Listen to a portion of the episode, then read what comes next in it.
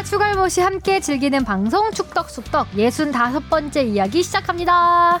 반갑습니다. 아, 이 박수 칠 분위기가 맞나요? 그러니까요. 그러게요. 아, 축덕수덕 주영민입니다. 네.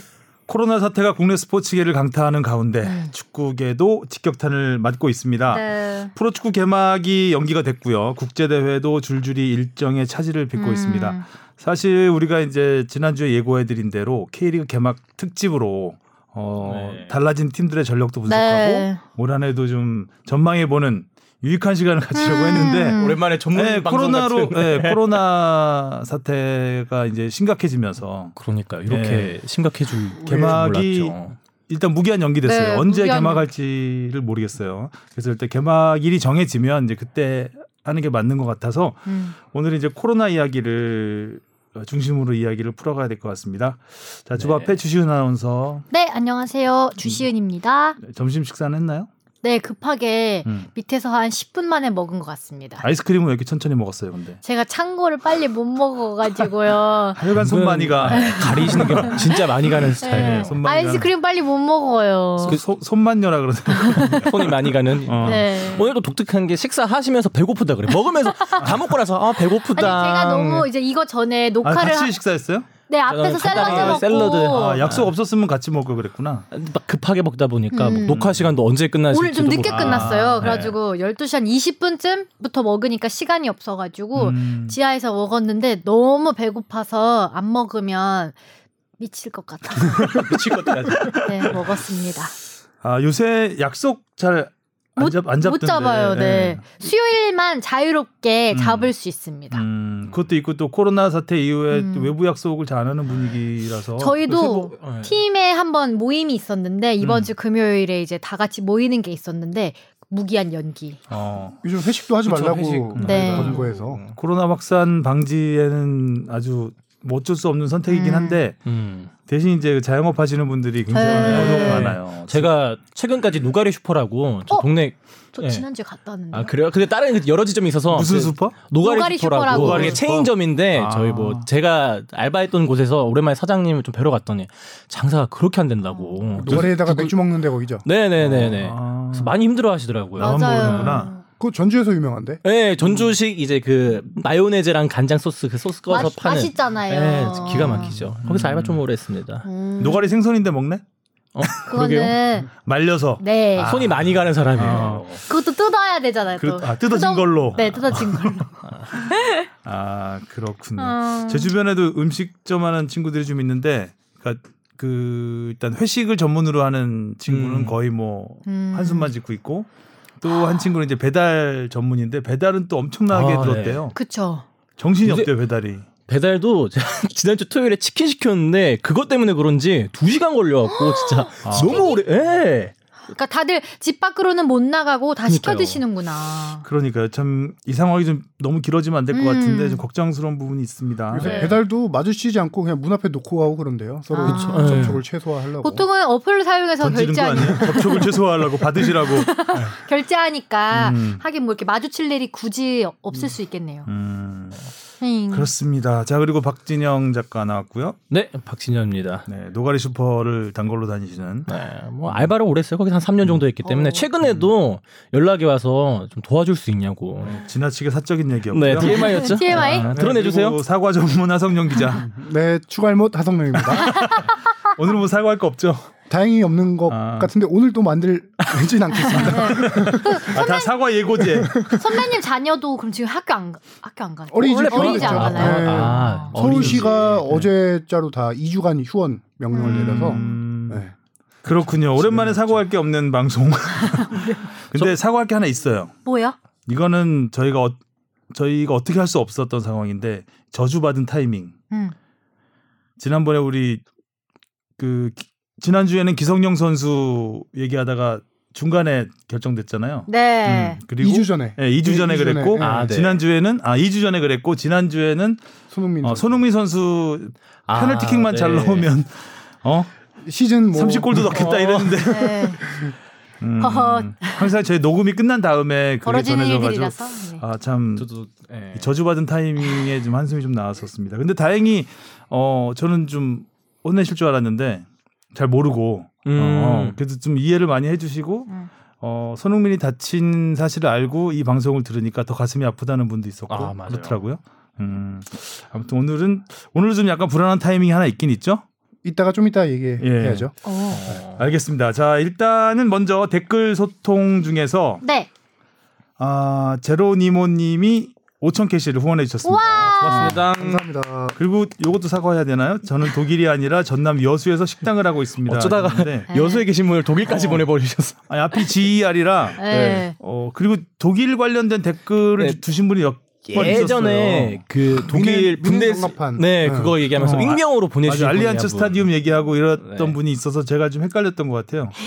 그리고 제 GER로 닉네임이 시작하셔가지고 젊은이 음 젊은인가 봐요. 젊은이. 저머니가 아니고 젊은이셨구나. 아 그렇습니다. 여수 네. 밤바다. 음, 아 이분이 이제 그 손흥민 선수 수술한다는 기사를 떴는데 참 부상으로 풀타임 뛰는 거 보니까 대단한 선수라고 생각한다고 네. 하시면서. 어, 시즌이 시즌 아웃이 아닐까 싶은데 추가로 들어온 소식은 잠시 후에 저희가 전해드리도록 오호. 하겠습니다. 네. 자 그리고 질문 받아야죠. 네. 음, 무엇이든 물어보세요. 앙. 음. 네, 이경섭님이 오랜만에 보내주신 것 같은데요, 그죠? 안녕하세요, 축덕쑥덕 애청자입니다. 상주 상무 프로축구단이 올 시즌을 끝으로 연고지를 상주에서 타 지역으로 옮겨 재창단한다는 기사를 접했습니다.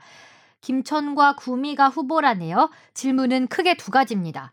네, 첫 번째 질문이에요. 상주 상무는 12 이상의 성적을 거둬도 연고 이전으로 재창단되기 때문에 K리그 2로 강등되고 K리그 1의 11위 팀은 승강 플레이오프, 12위 팀은 강등되는 건가요? 예를 들면 상주가 11위를 하고 11위를 광주, 12위를 부산이 하게 되면 12 상주와 12위 부산은 자동 강등되고 11위 광주는 K리그 2 팀과 승강 플레이오프를 하는 건가요?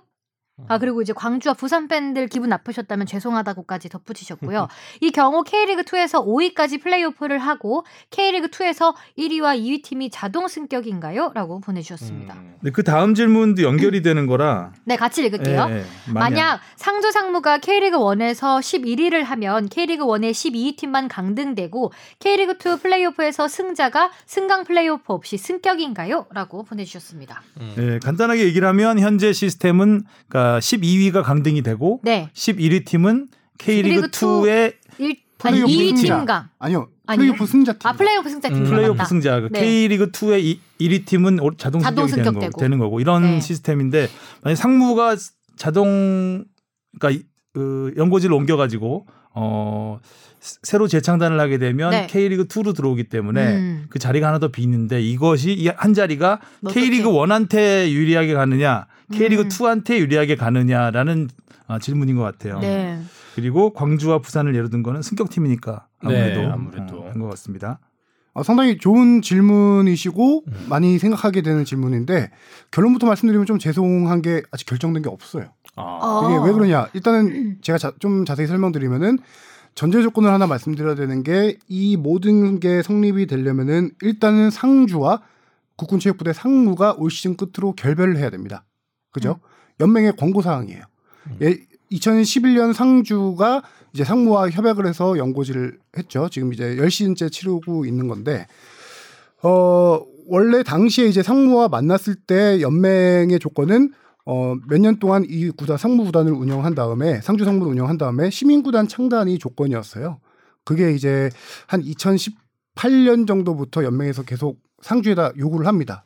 빨리 창단해라, 창단해라. 음. 그리고 올 시즌 올 시즌 끝으로 이제 상무와 또 결별하고 시민 구단을 창단해라. 이제 네, 그 얘기를 했는데 요 상주시 의회 상주시의 결정이 중요한 거잖아요. 그게 6월 30일 날까지 이제 창단 신청을 해야 돼요. 음, 6월 30일까지. 음, 음, 그래서 예를 들어 상주시가 시민구단을 창단하겠다라고 하면은 상무와 결별이 확정되는 겁니다. 그때 음. 이사회가 열려서 이 방안을 논의하게 돼요. 그래서 음. 아직 아. 어떤 결론도 없어요. 그러니까 저는 상식적으로는 일단 상주가 시민 구단으로 재창단을 한다고 하면 상주가 재창단하는 거기 때문에 상주는 당연히 K리그 2에서 시작을 하는 게 맞, 맞는 것 같고 네. 그렇죠. 네. 상무가 김천이나 구미로 간다고 하잖아요. 구미 출신이잖아요. 네, 저 구미 네. 출신이죠. 그러니까 구미 전문가도 계신데 전문가에서? 상무는 그렇다시죠. 상무라는 팀이 일단 K리그에서 잔류를 한 거기, 됨- 한 거기 때문에 네. 음. 그 옮기는 구미 상 구미 상무가 되든 뭐 네. 어디 상무가 되든 음. 그 팀은 K리그 1에 남아야 되는 게 아닌가라고 음. 생각 음. 그 상식적으로 그렇게 생각을 해봤거든요. 음, 아 그건 아니고요. 일단 간단하게 하나씩 말씀드리면은 상주 FC, 뭐 상주 시민구단이 창단하면은 당연히 2부 리그부터 시작합니다. 전례가 있으니까요. 그렇죠. 전례가 안산 그리너스가 이제 음. 창단할 경우 2부 리그부터 시작하고 뭐 네. TMI 드리면은 2부 리그 가입금이 5억 원, 1부 리그는 10억 원인데 상주는 2011년도에 1부 리그로 시작했기 때문에 10억 원을 당시 냈기 때문에 2부 음. 리그로 가도 돈을 안 내요. 아. 그리고 상무가 이제 새로운 연고지를 찾아야 되는데 지금 어, 김천 구미가 적극적으로 의사를 밝히고 있고 이것뿐만 아니라 지금 연맹이라든가 국군체육부대에 어, 저 연고지 하고 싶다라고 의사 좀 관심을 보인 데가 경기도권의 팀도 있고 시도 있고 딴 데 한 복수의 시가 어, 있다고 해요. 인기가 좀 오. 많네요. 그래서 예, 아직은 뭐 결정된 게 없는데 만약에 상무가 이제 뭐 다른 도시랑 해서 새로운 이 구단이 된다라고 해도 그 팀도 2부 리그에서 시작을 하게 되는 거죠. 아 그러면 이 아. 지금 이경선님이 지- 질문한 이 문제가 생기겠네요. 그렇죠. 한 자리가 비는 거네. 근데 이게 그러니까. 이제 뭐 예를 들어서 방금 이런 예시를 통해서 말했다시피 뭐 1.5팀 승격, 2.5팀 승격 여러 가지 가능성이 있잖아요. 음. 그 가능성이 이제 상주시가 시민구단을 창단한다는 전제 하에 결정이 돼야 이사회 열리고 이사회에서 회의를 해서 어떻게 결정을 하냐 이거에 따라서 달라지는 거죠. 음. 그래서 지금은 이거에 대해서 말씀드릴 단계는 아니고 한 가지 아. 변수는 이제 상주시 창단 과정이 뭐 오래전부터 준비해 왔는데 시, 결정적인 건 시의회를 통과해야 되잖아요. 음. 시, 그 시에서 예산을 받아야 되고 하니까. 근데 만약에 그게 무산됐다. 무산될 경우에는 상주와 상무가 뭐 계속 결별을 연맹에서는 계속 요구하고 있지만 더 할 수도 있는 가능성이 있어요. 음. 원래는 이제 상무가 광주에 있었어요. 광주에 제가 그렇지. 정확히 음, 예, 기억이 안 나는데 꽤 오래 한 8년 정도 있었던 것 같고 상주에 와서 지금 이제 10시즌째 있는데 어, 예전에는 2년 단위로 연고 협약을 했어요. 상주시, 상무, 국군체육부대 상무, 그다음에 음. 프로축구연맹 3자 협약으로 2년씩 계약을 연장하다가 이제 2016년 정도부터 1년씩 계약을 연장하고 있어요. 음. 빨리 시민구단 창단해라. 아. 아. 그래서 지금 어, 이 결정에 따라서 올 시즌이 끝나고 아니면 6월 30일 이후에 음, 창단 신청 안 하면은 3자 협약에 의해서 연맹이 안 해버리면 상주와 또 결별을- 갈지 안 될지가 네, 결정이 결별을 할. 수도 있겠네요. 창단을 못 하더라도 결별을 할 수가 있겠어요. 그 렇죠. 두 가지 케이스인 네. 거죠. 아. 창단 못 하고 음. 결별되면 음. 상주시는 축구단도 없고 그렇죠. 상무도 아, 잃게 되는 네. 경우도 있고 음. 근데 한 가지는 이제 상주 상무가 한 시즌 더 갈. 가능성도 있고 아직 변수가 많은 상황입니다. 음. 연맹에서는 왜 이렇게 상주랑 상무를 떨어뜨려 놓으려고 하는 건가요? 아 그게 원래 이제 구단 창단 어, 시민 구단 창단을 음. 위해서 이 음. 상무 구단을 잠시 그 지역의 거죠. 일으키기 위해서 이제 팬덤을 형성하기 위해서 상무 팀을 이제 활용을 하는 거죠.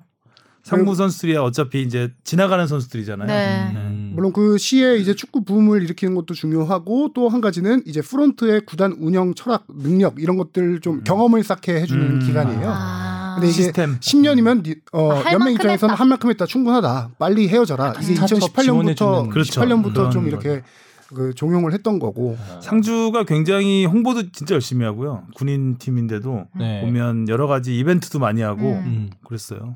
그리고 제가 상주 상무의 2011년 개막전을 취재해 갔었는데 당시에 되게 어 뭐 지역 비하 이런 건 절대 아니고요. 되게 신선했던 게 사과하겠네 다음 주에. 하세요 계속. 네. 선사과 아니, 모바일 상주시의 특징을 잘 살린 마케팅을 하더라고요. 어. 예를 들어서 홈 개막전에 앞에 어, 소, 소. 시장처럼 시장처럼 꾸려서 한우를 잡아가지고 시식 무료 시식을 다 해주고 우와. 그럼 그다음에- 지금 비하요 이게? 좋은 거 아니, 아니에요? 혹시나 아니 그 이, 비싼 한우를 이 다음 멘트죠. 네. 그 경품으로 걸린 게 뭐냐면 농기계와 한우. 아니 우와. 소 소가 경품이었어요. 살아있는 소가 경기장 안에 있었어요. 예전에 아 그럼 경품 당첨되면 같은 소거 하면- 네, 가져가요? 소를 가져가고 농기계가 경품 경품 당첨을 가져가고. 어. 이게 제가 혹시나 조심스럽게 얘기하는 게 이게 왜 뭐가 우습냐라고 생각을 할까봐 그런데 음. 신선하긴 그런 건 하죠. 절대 아니고 네. 예, 지역 특성에 맞는 그 신선한 예전에 경품이었다. 음. 두산 그 여자 골프 KLPGA 두산 매치 플레이라는 대회가 있어요. 이때 그, 기- 그 우승 경 상품이 뭐였냐면 트랙터였어요. 트랙터. 그러니까 두산 인프라코어가 그 에. 중기계 만드는 회사잖아요.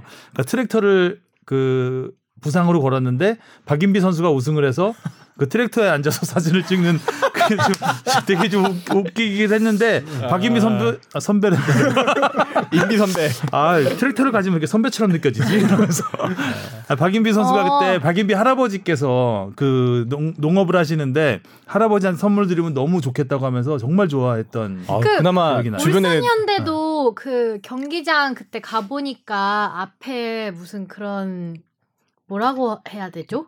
철강 크레인 경기장 앞에 네, 경기장 앞에 그런 조그마한 뭐 트랙터 말고요 이렇게 굴삭기? 삽 그런 가, 그런 그런 기계 있잖아요. 몸으로 말해요. 주시은의 포크레인, 몸으로 말해요. 네. 그런 비슷한 게 아, 네. 있더라고요. 그래서 거기 앞에서 그 마스 스피드 퀴즈 같았어 지금 방금 마스코트가 사진 찍고 어. 그리고 조그만한 거 주고요 모형으로. 그래서 아. 제가 이거 뭐 경품 당첨되면 이거 주는 거냐고 했더니 거기는 안 준다고. 아, 아쉽. 아, 그랬군요. 네. 네, 울산 현대 중공업이어가지고 생각났어요. 음, 그러니까 어차피 이제 그런 대회라든가 어 그 스폰 하는 기업들은 네. 예, 뭐 자기 회사를 홍보하는 거니까 신선하더라고요. 예, 맨날 자동차만 주라는 법 있습니까? 예. 울산 입단하면 그 찍는 사진이 있잖아요. 그 바닷가에서 선선하게 찍는 사진. 아. 상주의 운명이 이, 좌우될 수 있는 네. 예, 2020년이 되겠네요. 어, 그 유니폼도 바뀔 수 있겠다. 그렇죠. 그렇죠. 6월 말이니까 상주가 7월 또 이번에 선수 영입을 아주 쏠쏠하게. 스타 플레이어들 많이 네. 모아서 영입을 했다고 하기는 좀 영- 민망하겠지만 어쨌든 영입한 거죠. 영입한 네. 지원 받아서 뽑은 거니까 음, 이- 그쵸. 합격을 해야 들어가는 거니까. 빡세죠. 네, 음, 올해 꽤 인기를 끌 수 있는 음. 어, 그런 그쵸. 스쿼드를 갖게 됐는데 어, 마지막 불꽃을 마지막 불꽃이 될지 상주에서. 계속 될지는 모르겠지만 네. 음, 기대를 해보겠습니다. TMI 하나 드리면 상주 선수들은 다 임대 신분이에요. 음. 원소속 구단에서 잠시 아, 임대 임대 임, 아 임대로 아. 임대 이적이에요. 임대이죠. 임대 영입이라고 봐. 아니 끝나면 다시 원소팀 돌아가니까. 돌아가니까. 그렇다고 해서 뭐 임대료를 주거나 이런 건 아니죠. 그렇죠. 그런 건 아. 아니죠.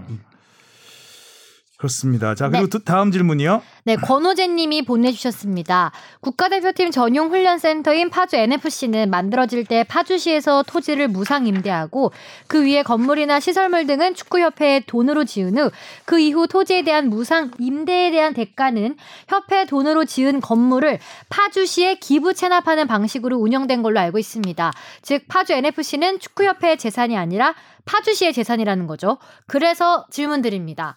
이번에 짓는 천안축구 종합센터는 또 기부 체납의 형태로 천안시 재산으로 넘어가나요? 아니면 영구히 축협의 재산이 되는 걸로 계약을 했나요? 그리고 앞으로 파주 NFC는 파주시의 임대가 끝나면 어떻게 운영될 가능성이 있을까요? 천안축구 종합센터에 이은 세컨드 국가대표 훈련장으로서 열- 역할을 할 수 있을까요? 아니면 아예 축구 훈련장이 아닌 다른 시설로 개조될 가능성도 있을까요? 궁금합니다. 네 질문 세 개 주셨는데 일단 첫 번째. 거 네, 첫 번째 네. 질문이 다섯 개예요. 물음표가 굉장히 궁금증이 많은 네, 그 어, 물음표가. 다섯 개예요. 네네네. 일단 파주 NFC 국가대표 트레이닝 센터부터 말씀드리면은 이제 기부 체납 형태였죠. 네. 파주시에서 토지를 이제 제공받아서 그 위에 이제 축구장이라든가 건물들을 축구협회의 돈으로 세워서 20년 동안 운영을 한 다음에 파주시에 이제 다시 기부를 하는 그런 기부 체납 형식이었는데 2023년까지가 만료예요. 기간이. 음. 그래서 2023년에 이제 천안 축구센터, 천안 NFC로 옮겨야 되는 상황이고 그 파주 같은 경우 지금 그 부지랑 그 시설들을 어떻게 사용할지는 축구협회는 전혀 모르, 모르고 있다고 해요.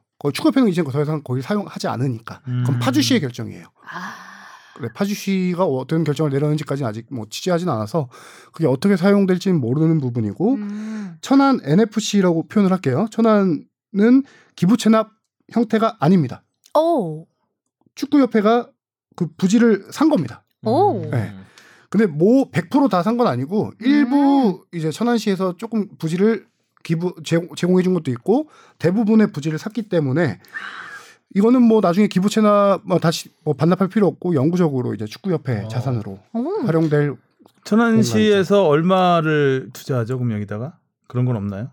어, 기사 찾아봐야 될 것 같은데요. 싸게 좀 팔아주거나 그랬을 것 같아. 당시에 여러 가지 이제 나는 천안 시에서 굉장히 많이 많은 돈을 투자하는 걸로 알고 있는데. 천안에 오라고 그랬지 않았나요? 어, 막 왜냐하면 각. 각 지역 있게 이게 약간 좀 공, 입찰 공개 입찰을 했기 느낌. 때문에 네.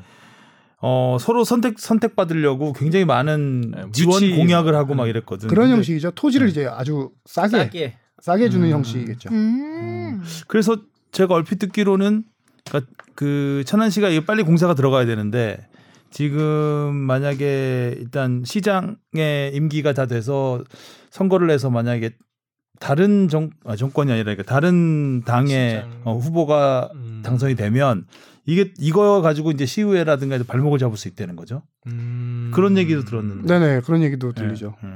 뭘 알아본 거죠? 준비하는 거 하면 또 사가야 되니까. 축협의 재산이 될 거다. 음. 네. 다음 그나- 질문으로 넘어가요. 아니, 그나저나 파주 NFC는 좀 그러면 저걸 어떻게 그니까요. 할까요? 아깝긴 하죠. 저 시설이 네. 음. 음. 잔디 견학 시스템으로 가야 돼. 박물관 한가 세우고 어, 견학하기에는 볼 게 너무 없고요. 없어. 거기 진짜 생각보다 네. 그냥 그렇다고 다른 거 하기에는 시설이 너무 아깝고. 음. 파주에 있는 거랑 천안에 있는 거랑 비교하면 규모가 한 어느 정도가 오. 날까요? 그게 이제 다음 질문입니다. 네. 아. 자, 질문 읽을게요. 그리고 파주 NFC에서 남녀 A 대표팀, 연령별 대표팀의 훈련 말고도 지도자 교육, 심판 교육, 대회 등의 장소로 활용되는 바람에 포화 상태라서 제2의 NFC가 필요하다는 기사를 보았습니다. 그래서 천안축구 종합센터가 새로 생긴 것일 테고요. 근데 파주 NFC는 잔디면도 7개인데 그 정도로 포화 생- 상태일 수 있나라는 궁금증이 듭니다. 대표팀 심판 교육, 지도자 교육, 대회 등의 스케줄로 인해 365일 연중 무휴의 상태일 정도로 쉴 틈 없이 운영되나요? 궁금합니다. 포화 상태가 맞는데요. 음. 정확히 얘기하면은 이 잔디가 포화 상태라기보다 기반 시설, 숙소, 식당 이런 게 포화 상태. 작죠. 네. 네, 음. 작아요. 그게 어, 현재는 A 대표팀이 들어가게 되면은 나머지 한 개 팀밖에 수용할 수 없을 정도의 규모예요. 음. 어, 파주는. 동시- 네. 그래서 실질적으로 요새 워낙 대회가 많은 기간에는 연령별 대표팀도 많고 A 대표팀이 들어온 경우도 있고 음. 겹치는 경우가 많습니다. 그런 경우 실질적으로 파주 NFC에서 이제 거기서 숙소에 머물 수가 없어서 음. 그 주변에 뭐 가보신 분들은 좀 알겠지만 모텔이 엄청 많아요. 맞아요. 음. 축구협회에서 그 한- 모텔을 빌려서 선수단 숙소로 사용합니다. 아, 그렇게 포화 상태일 경우. 러브 호텔이던데. 그래요. 네. 뭐 있고 막 모텔이에요? 거기에 왜 그런 게 네. 있는지 잘 모르겠어요. 음. 그럼, 그럼 선수들은 좀 이렇게 썩. 썩 그렇죠. 내키지는 않을 것 같아요. 안에 조명도 좀 예. 네. 그냥 많이 그렇지 가보셨나 않겠어요? 봐요? 아니 무슨 말씀이세요? 썩 내키잖아요. 제가 그게- 실, 실제로 그 연령별 대표팀 선수들이 그 숙소에서 머물다가 이제 파주 NFC로 오는 걸 봤는데 그 뒤에 후문 쪽으로 가면은 언덕을 한참 걸어서 한 5분 10분 정도 걸어 올라가면 그 모텔이 많이 있거든요. 음. 거기서 이제 훈련 준비해가지고 축구화 손에 들고 이러고 걸어 내려와서 훈련하고 또 아. 걸어 올라가고 그렇게 하더라고요. 좀 민망하네. 제가 제가 지난주에 파주 NFC 옆에서 밥 먹었거든요. 네. 네. 근데 어 정말 너무 많더라고요. 모텔이? 예. 아. 그리고 희한하게 차들도 되게 많아요. 그 주- 길가에 차 주말 맞아요, 주말에 많이. 갔었는데 제가 아울렛 가느라고 좀 그쪽을 들렸었거든요. 어 근데 뭐 생각보다 유동 인구가 꽤 있었던 것 때문에 좀 놀랐죠. 식당도 굉장히 맞아요. 큰 것들이 많고 맞아요. 맛집도 많아요 거기. 음. 저도 처음 여기 인터뷰하러 갔을 때 가면서 음. 그 질문을 했던 것 같아요. 여기 왜 이렇게 이런 게 많아요? 그 이러면서 갔는데 놀랍죠. 좀 생뚱맞지 않아요? 네 아무도 대답을 해주지 않았던. 왜 그런지는 저도 잘 모르겠어요. 네. 뭐 허허 불판에 이렇게 막 어. 몰려 있는 조만간 우리 질문으로 올라올 것 같아. 그게 왜 많아요? 그러면 사진 제보 취재를 어디를- 어디를 어디다 취재해야 해요? 파주시에 시에 취지를 해야 되나? 네. 아니면 주변 지인들이 많이 놀러 오겠죠. 업주한테 전화를 해야 되나? 왜 여기 지으셨어요?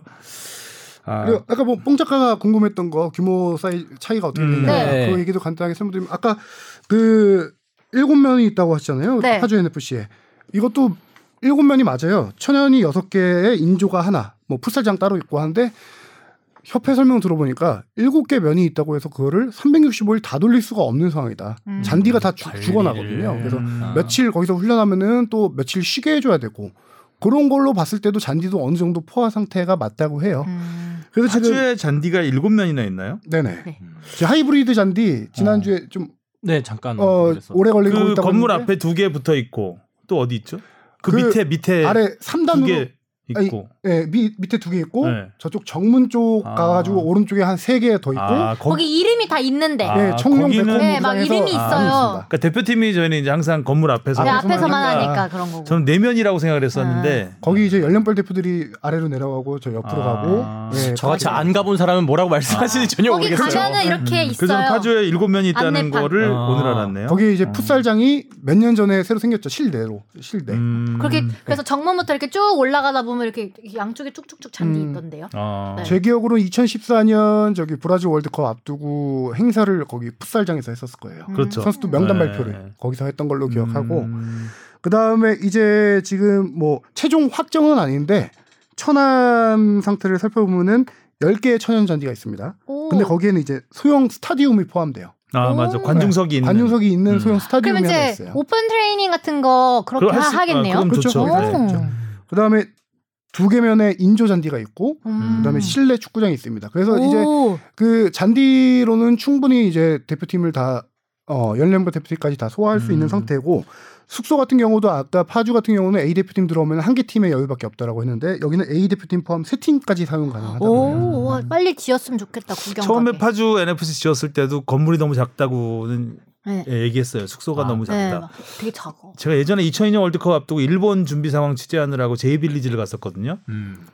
요새 뭐 후쿠시마에 있는데 후쿠시마 그 원전 때문에 시끌시끌한 거기 그쪽인데 그때 봤을 때 건물이 굉장히 좀 호텔 같은 느낌. 오. 그러니까 높은 게 아니라 굉장히 이게 한한 4, 5층 정도 되는 건물이. 예, 굉장히 길게 늘어서 있던 음. 기억이 나는데 그거에 비하면 굉장히 작죠, 파주는. 아 당시에도 약간- 작다고 그랬습니다. 약간 네. 수려 수려한. 아니 그이 건물 숙소가 너무 작다라는 음. 얘기 있어. 저는 뭐 이제 좀 시간이 지나면서 연령대 대표팀 이런 것도 더 활성화되고 면이 생기면서 음. 이게 옛날에 지었기 때문에 그거에 비해서 규모가 좀 작지 않았나 생각을 했는데 음. 당시에도 작았다는 이야기가 많이 나왔었나 그 보네요. 당시에도 작았는데 이제 연령별 대표팀 한 열, 연령별 대표팀 남녀 다 합치면 열 몇 개 팀 돼요. 네. 거기다가 이제 골든 에이지까지 합니다. 축구협회에서. 음. 아. 골든 에이지 또 파주에 사다 보면 선수들도 진짜 머물러야 되고. 정말 팀이 많아져. 음. 그죠? 음. 그러면서 더 이제 숙소가 작다, 너무 규모가 작다, 늘려야 된다라는 얘기가 많이 나왔었고 음. 한 가지는 또 20년 됐잖아요. 거- 음. 정말 노후화됐대요. 안에 그렇죠. 아. 선수들 방이 노후화돼서 바꿀 때가 됐다고 하더라고요. 아, 아까 음. 그 상주 상무가 파주랑 계약을 해도 괜찮겠네요. 파주에 가서 딱 훈련소 세우면은 파주 상무로. 있고. 네. 파주 상무가 파주 상무. 아니고 파주 상무. 군부대 가깝고 네, 군부대도 가깝고. 북한도 가깝고. 네. 느낌이 오는데요. 그렇습니다. 또 세 번째 질문 있죠? 세 번째 질문 아, 여담이네요. 네 할까요? 네. 여담으로 하는 질문인데요. 파주 NFC가 생기기 전인 대표팀이 경기가 있을 때마다 고생을 많이 했다는 기사를 본 적이 있습니다. 대표팀이 여관을 숙소로 잡았는데 옆방에서 이상한 소리가 들려서 혈기왕성한 젊은 선수들이 잠을 제대로 청할 수 없었다거나. 지금 있는 얼마 전 얘기 아니에요? 혹시? 연령 대표팀 아닌가요? 그러게요. 어린 선수들. 어. 아유 민망해. 네, 훈련할 때도 태릉 선수촌, 잠실 경기장, 육사 구장 등을 떠돌면서 훈련한다거나 하면서 말이에요. 혹시 음. 그때 그 시절 재미있는 에피소드 같은 것들이 있으면 좀 알려주세요. 주영민 기자님의 라떼는 말이야 부탁드려봅니다. 어, 제가 처음 취재를 시작했던 게 이제 90 제가 96년도 입사인데 에, 스포츠에는 98년에 왔고요. 그러니까 98년부터 99년 2002년 월드컵 앞두고부터 취재를 했는데 그때는 훈련을 그 미사리 구장에서 했습니다. 그 미사리 그게 아마 국가대표 전용 구장 전용 훈련장으로 처음 생긴 게 미사리였던 걸로 어. 기억이 나는데 한성윤 기자는 미사리 구장 취재를 해봤나요? 아니요. 아. 예전에 이제 대표팀이 모이면 그 타워 호텔이라고 지금 남 남산 반얀트리. 반 지금 지금의 반야트리. 반얀트리죠. 응. 타워 호텔에 항상 모입니다. 네. 타워 호텔에 모여서 거기서 숙소를 잡고 음. 그 다음에 버스를 타고 미사리로 가서 지금은 이제 뭐 선수단이 소집이 되면 그 앞에서 어 전부 이제 취재를 허락을 하잖아요. 그 당시에는 이제 타워 호텔에 모이면은 타워 호텔은 안 가요. 뭐 취재할 것도 없고 거- 거기에. 그래서 그 호텔은 안 가고 이제 미사리 경 어, 훈련장에 가서 훈련을 했습니다. 히딩크 감독도 거기서 했고요. 음. 근데 왜 숙소는 여기 남산에 있는 쪽에 있고 음. 연습을 미사리까지 가서 해요? 그러니까 그 당시에 그 그러니까 그 전 얘기를 하면 제일 처음에는 여기 태릉 선수촌 말씀을 하셨는데 80년대까지는 태릉 선수촌에서 했어요. 어. 태릉 선수촌에서 모였고 그래서 얼마 전에 장현수 선수가 그 영구 제명됐을 때그 예전에 태릉 선수촌에서 있었던 어 역대 역대급 사건이 한번 회자가 됐었죠. 그러니까 장현수 선수의 영구 제명 이전에 최고의 징계가 어떤 거였냐면 태릉 선수촌을 무단 이탈하는 적이 있어요. 선수 다섯 명이. 그것도 아주 스타 플레이어들이. 음. 그게 1983년에 이제 박종환 감독이 어, 멕시코 청소년 선수권에서 4강 신화를 이룬 다음에 에, 국가대표팀을 맡습니다. 그때 국가대표팀이 이제 84년 LA 올림픽을 준비하던 대표팀이었거든요. 음. 그 당시에는 이제 올림픽에도 어, 나이 제한이 없을 때였으니까 A 대표팀이 나갔어요. 그래서 어, LA 올림픽 예선을 준비하는 국가대표팀이었는데 태릉 선수촌에 모였죠. 근데 박정환 감독이 어떻게 훈련을 시킵니까? 조집니다. 아. 어, 무조건 조집니다. 그래가지고 도망간 게 살기 도망간 위해서 거. 도망. 네, 무조건 조지기 때문에 그게 너무 힘들어서 그러니까 어린 선수들은 20세 이하 선수들은 그냥 감독님이 무서운 건 당연한 거잖아요. 기본적으로 네. 그때는 많이 때리기도 그쵸. 하고 뭐 음. 단체 기합 같은 것도 많고 그런 시절이었기 때문에 그 어린 선수들은 그걸 꾹 참고 이겨내서 신화를 이뤘지만 그 당시 최순호 제 기억에 최순호, 이태호, 어 변, 변병준 아니지 그 전 세대지. 어뭐 한 다섯 명 정도 굉장히 스타 아, 최인영 네. 골키퍼 어, 굉장히 스타 플레이어 선수 다섯 명이 태릉 선수촌을 이탈해 버려요. 나 못하겠다. 난리가 났었죠 그때. 난리가 났는데 그때 여론은 어땠냐면 그때 전 신문 본 기억도 좀 나는데 어 그때 여론이 대부분 그때는 좀 이제 맞고 살던 시절이기 때문에 그것도 못 참는 게 선수냐. 어. 쟤들이 좀 스타 플레이어 되더니 배가 불렀구나. 이런 의견들이 들도 꽤 있었어요. 그런데 박정환 감독의 지도 스타일에 대한 문제점이 그때부터 제기되기 시작한 음. 거죠. 언론을 통해서 너무나 강압적이고 뭐 약간 투지만을 강조하는 음. 그런 스타일. 박정환 감독님 뭐 그 이후에도 프로팀에서도 뭐 많은 일화를 남기 시 일화에도 계셨구나.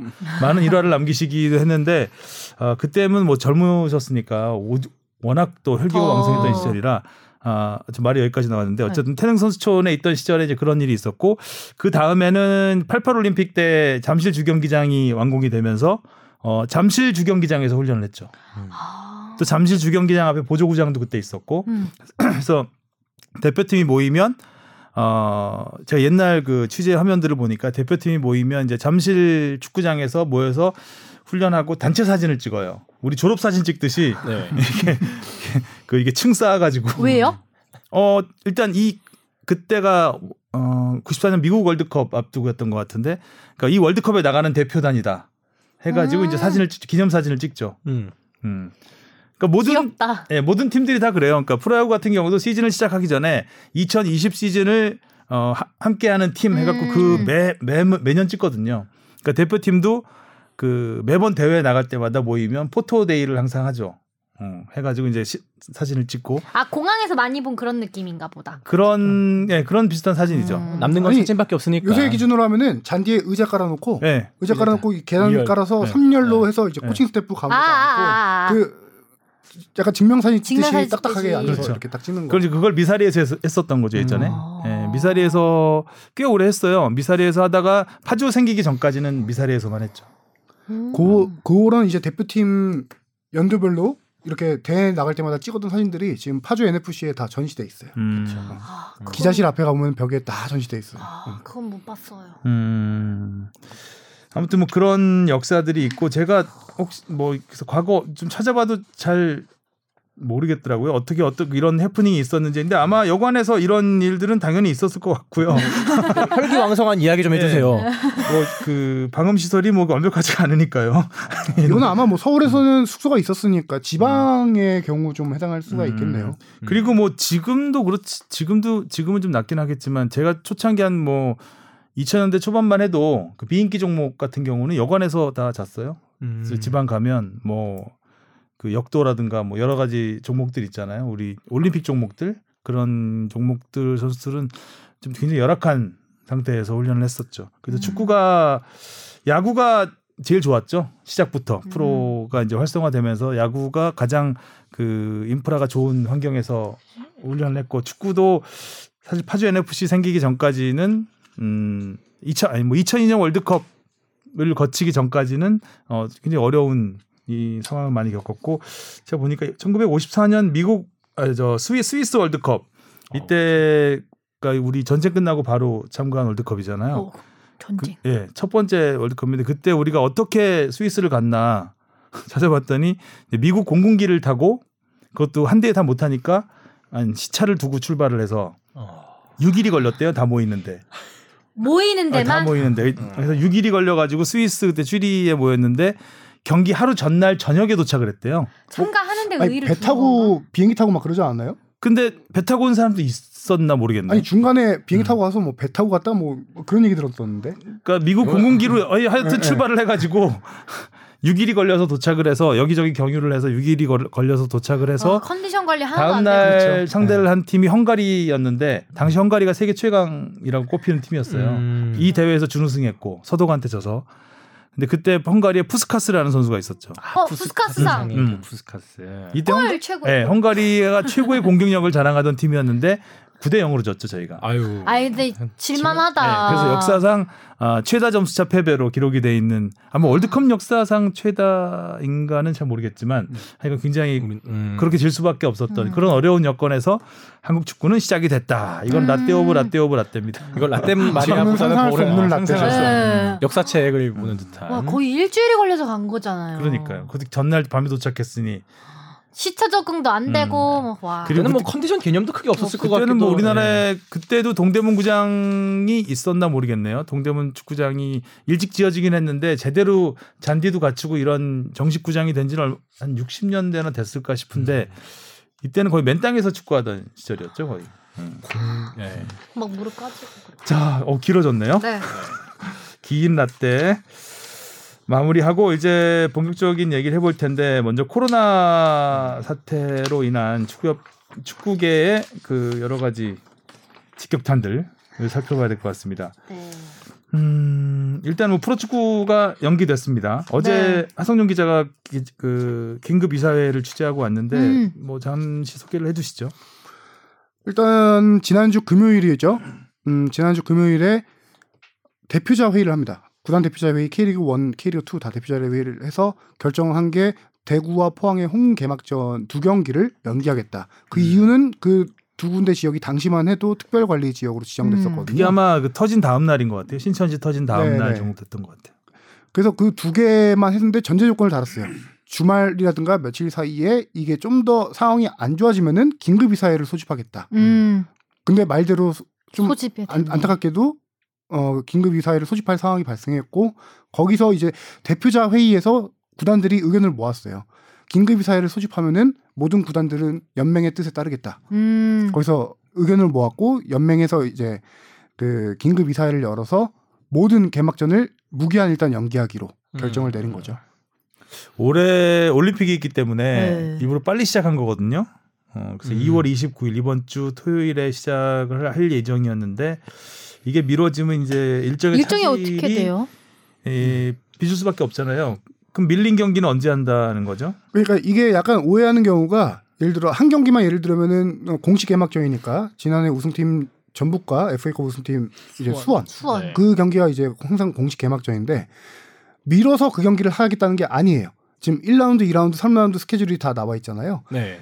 이쯤이면 건너뛰겠다는 거죠. 네, 이쯤이면 괜찮겠다 싶을 시점에 앞둔 경기를 이제 그 아. 경기로 하고 앞에 예를 들어서 어, 두 개 라운드를 못했다, 세 개 라운드를 못했다 이 경기들을 추후에 일정을 음. 배분해서 그때 치르겠다는 거예요. 근데 음. 일정상으로 보면은 지금 A 매치 캘린더로 보면은 3월, 6월, 9월, 10월, 11월 음. 달에 A 매치가 있는데 3월 달은 아무래도 힘들겠죠. 뭐 K리그 뭐 안 되니까. 그래서 지금 6월, 9월, 10월, 11월 네 번의 A 매치 기회가 있을 때 그때 좀 커버를 하면은 괜찮겠지 않냐. 음. 혹시나 이때 다 커버를 못 한다면은 12월까지라도 12월에라도 리그를 치러서 음. 38경기를 완주하겠다라는 게 1차 목표예요. 아. 근데 현재 보면은 3월 달에 4경기가 예정돼 있어요. 3월 달을 다 못 치른다고 하더라도 12월까지 연장하고 하면은 팀당 리그는 4경기. 팀당 4경기 음. 할 수는 있어요. 근데 이게 넘어간다. 정말 4월 중순 뭐 4월 말까지 넘어가게 되면은 아우. 불가피하게 리그 전체 이제 38경기 줄여야겠네요. 일정을 축소를 할 수밖에 없는 상황인 거죠. 아, 그것도 머리 아프겠다. 또 승강 아니 승강이 아니라 그 뭐죠 스플릿 라운드 들어가는 네. 그것도 고려를 해야 되니까 그렇죠. 다섯 경기씩을 또 남겨두고 그걸 또 해야 되려면은 또 되게 골고루 하- 경기 그- 치르게 해야 되고. 그것도 그렇고 또 A 매치 기간에 한다면은 또 국가대표 차출이 네. 많은 팀들은 네, 전북이나 손해, 울산 손해를 같은 볼 수밖에 엇갈리겠죠, 없는 그때는. 네. 음. 아니 다른 실내 스포츠 같은 경우에는 지금 무관중 경기도 되게 많이 하고 있잖아요. 많이 하고 있죠, 예. 배구나. 축구에서도 그런 결정을 어느 정도는 할 수 있었을 것 같은데 글쎄요. 왜 저도 저도 안 그렇게. 생각해요. 음. 근데 원래 원칙대로 하면은 원그 K리그가 어 A 매치 기간에 K리그 경기를 안 열기로 예전에 한번 얘기를 모았었어요. 의견을. 그렇죠, 근데 음. 불가피할 경우 그 동안에도 가끔 수년된 경기 한 경기씩 치르기를 했거든 치르긴 했었거든요. 음. 근데 이번 케이스는 워낙 좀 불가항력적인 상황이니까 모든 팀들이 다 그거에 대해서는 좀 익스큐즈를 다 하고 있다라고 하네요. 그렇군요. 뭐 무관중 경기를 하더라도 일단 시작은 저 시작을 좀, 어- 사람- 좀 앞당길 필요가 있을 것 같은데 일단 무기한 연기가 됐기 때문에 어 제가 봤을 때는 지금 일단 위기 단계가 좀 심각이잖아요. 네. 그 위기 단계가 좀 하향돼야 음. 개막일을 가늠해 볼 수 있지 않을까 생각을 해봅니다. 실질적으로 무관중 얘기도 일부 구단에서 좀 주장을 했다고 해요. 근데 무관중을 주장한 이유 중에 여러 가지 이유가 있겠지만 하나는 이제 그러면 시즌권 산 사람들에겐 피해가 되죠. 관중이 들어올 수 없는데 한 시즌은 통틀어서 시즌권을 사는데 그렇게 되면 그산 사람들이 몇 경기를 못 보게 되는 거죠. 음. 네. 일정도 막 그런. 피해 사례도 있고 그다음에 어 관중 수입금이 있을 건데 그 수입을 포기해야 되는 상황에서 음. 만약에 경기가 열리면은 선수들의 승리 수당, 뭐 출전 수당 같은 것도 나가야 돼요. 돈이 더 배로 나가게 되는 거죠. 구단 음. 입장에서도 그 부분이 컸겠네요. 그렇겠죠. 아, 또 뭐 금전적인 부분도 아무리 컸겠고요. 현실적인 네. 부분이 있으니까 쉽지 않다. 그렇습니다. 지금 뭐 실내 종목들은 무관중으로 다 하고 네. 포스트 시즌을 앞두고, 있- 앞두고 있기 때문에 어, 하고 있는데 일단 K리그는 어, 개막을 연기를 했고요. 또 K리그는 또 그렇지만 또 다른 국제 경기도 지금 많잖아요. 네. 국제 경기 대, 그 축구협회가 지금 정말 머리가 아픈 상황이에요. 당장 3월 6일에 어, 여자 도쿄올림픽 축구 플레이오프가 열립니다. 중국과 1, 2차전 3월 6일이 1차전이고 그 이후에 11일에 이것도 원래 중국에서 열릴 예정인데 호주로, 바뀌었죠. 어. 네. 또 문제는 이제 최근의 상황 때문에 3월 6일 용인에서 열리던 1차전도 지금 미지수 어, 장소가 아직 용인이 일단 안 하려고 안 한다고 그렇죠. 한것 같죠. 왜냐하면 용인에서 확진자가 나오면서 네, 네. 용인시에서 요거에 대해서 약간 조금 거. 어, 꺼린 상황인데 그래서 축구협회에서 제가 알기로는 무관중 경기를 용인시에 제안을 했어요. 네. 어제 정도에 제안을 했는데 그것도 1차적으로는 용인시에서 일단은 no를 한 상황이라서 음. 최종 조율 중인데 현 상황으로는 용인에서 안 열리고 다른 이제 도시에서 열릴 가능성이 높은 상황이죠. 그럼 용인에서 안 받는데 다른 도시에서 받을 만한 데가 어디 있을까요? 그 지금 그러니까 전국적으로 다 터져서 다 이래서 예전에는 그나마 강원도라도 확진자가 없어서 다 그쪽이 어떨 거라는 생각을 했었는데 지금 진짜 전국적으로 퍼진 상태에서 개인적으로 바라는 거는 그래도 우리 선수들이 홈 이점을 조금이라도 살렸으면 하는 바람에 무관중으로도 좀 국내에서 음. 치렀으면 좋긴 하겠지만 이것도 정세가 또 많이 어려워서 예, 그러니까요. 그게 또 좋은 당장 방법이 얼마 안 남았어요. 2주? 그쵸. 네네. 네. 2주도 채 안 남은. 소집부터도 문제일 것 같아요. 열흘 남았죠, 열흘 남았구나. 월 소집은 언젠지 나왔나요? 혹시 뭐 여자 지금 하고 있죠. 아 소집 음. 대가 네, 훈련하고 있나요? 있죠. 그냥 파주에서 하면 안 될까요? 파주 고별전 뭐 이런. 안 그러면 여기 호주에서 그냥 2연전을 할 것 같은 제가 받아칠까요? 아니면 농담은 넘길까요? 어, 됐고요. 눈빛이 달라지시네요. 3월에 경기가 많아가지고 쳐봐. 맞아 쳐봐. 받아쳤다가 진짜 쳐, 쳐 맞는 예, 대표팀 A 대표팀도 투르크메니스탄과 홈 경기를 치러야 되는데 26일에 있잖아요. 이거는 지금 공식 발표는 나지 않았지만 천안이에요. 천안에서 경기를 하는데 아직까진 천안에서 어 뭐 거부하지 않 그 거부하지 않겠 거부하겠다 이런 의사를 밝히진 않은 상황이에요. 그 현재는 뭐 천안에서 계속 어, 경기는 진행될 사- 것 왠지 같아요. 무관중으로라도 이건 진행될 수도 있겠네요. 가능성이 있죠. 해야죠. 네. 근데 또 문제는 지금 그 우리나라 사람의 입- 입국에 대해서 굉장히 지금 강화하고 있는 추세잖아요. 전 세계적으로. 네. 호주가 만약에 또 까다롭게 나올 수가 있죠. 음. 그쵸. 그 부분에 대해서 또 협회랑 좀 얘기를 했는데 음. 당시 호주 개최지 결정될 때까지만 하더라도 뭐 지금 국내에 코로나가 이렇게 심각 단계까지 가기 전이었어요. 전이었죠. 근데 3월 11일 열리기 전에 호주가 만약에 스탠스를 좀 바꾸게 된다면 이것도 머리 아픈 상황이 돼요. 그러니까요. 아. 지금 중동의 일부 국가에서 중동뿐만 아니라 네. 여러 개 국가에서 지금 한국인 입국 금, 금지를 하고 금지하잖아요. 지금 그래서 요르단도 맞아요. 뭐 복싱 대표팀이 거기서 올림픽 예선 치러야 되는데 요르단 입국, 입국 금지. 금지됐어. 음. 근데 이거 뭐 풀리긴 했어요. 어. 네. 선수단 검사해서 괜찮으면 들어오게 조건부 허용을 했거든요. 호주가 어떻게 될지도 좀 지켜봐야 안, 돼요. 올- 안 오려고 할 것 같은데요. 그죠? 음. 지금 이 상황만 봤을 땐 더 나아지지 않으면은 아마 어, 안 오려고 할 것 같은데 이게 또 아, 참 어렵습니다. 또 올림픽 축구 대표팀도 평가전. 머리 아프죠 올림픽 네, 팀도. 국내에서 두 번의 평가전. 듣기만 해도 머리 아파. 듣기만 해도. 남아공하고 코트디부아르였나요? 네. 네. 그러니까 이게 어 멀리서 오는 거잖아요. 음. 한 경기만 하고 갈 수는 없어서 일본하고 같이 아이고. 이 팀을 추진했어요. 그러니까 교대로 두 팀을 섭외해 놓고 먼저 붙는 팀 일본하고 한 팀이 먼저 붙고 나머지 팀이 우리랑 나중에 붙고 이렇게 교차하는 건데. 남아공 코트디부아르 두 팀 중에서 현재 남아공은 방일 방한을 거부한 상태예요. 아, 네. 그리고 코트디부아르는 어, 유보 아직 음. 결정을 내리지 못한 상태. 근데 두 팀의 매치업이 그렇게 동시에 성사되지 않으면은 어렵거든요. 그래서 지금 축구협회가 일본 축구협회랑 논의를 해서 그 두 팀을 음. 제3국 중립 지역으로 초청을 해서 내 평가전을 팀이- 하는 게 어떻겠냐. 한 군데 모여서 근데 그 한 군데 나라에서 전지훈련. 과연 일본과 한국 선수들을 그렇죠. 다. 받아줄까요? 지금 유럽 그렇죠. 쪽은 코로나에. 네. 굉장히 민감하거든요. 유럽도 네. 지금 이탈리아 때문에 맞아요. 굉장히 민감한 상황이라 심지어 일본 남아공. 남아공 코트디부아르가 아프리카 팀이지만 유럽 선수들이 굉장히 많잖아요. 음. 그, 그- 그렇기 때문에 그 쉽지 않을 것 같은 생각도 좀 들어요. 이 부분은. 뭐 일단 중동 지역에서 추진하고 있다는데 어 그것도 상황을 지켜봐야겠죠. 이게 우리가 결정할 상황이 아니고 일본하고 같이 음. 협의를 좀 해야 될 상황이에요. 음. 음. 상대 팀도 동의를 해야 되고 아시아 챔피언스 리그도 무관중 경기. 지금 서울하고 울산이 무관중 경기를 음. 결정했죠. 음. 3월 초에 열리는 ACL 경기. 우리뿐만 아니라 그 이탈리아도 세리에 A 무관중 경기 한다죠. 오늘 어, 기- 오늘? 오늘 기사에서 네, 봤는데 완전 연기한다고. 그러니까 이탈리아 북부 쪽에 지금에서 거기도 그 사망자가 8명인가 많아요. 나오고 확진자가 진짜 200명을 많아요. 넘어서 지금 뭐 유럽 챔피언스리그에서 이탈리아 팀이 지금 두 개 올라와 있잖아요. 유벤투스하고 나폴리가 올라와 있는데 음. 이탈리아 원정을 안 갈라 그런대요, 지금.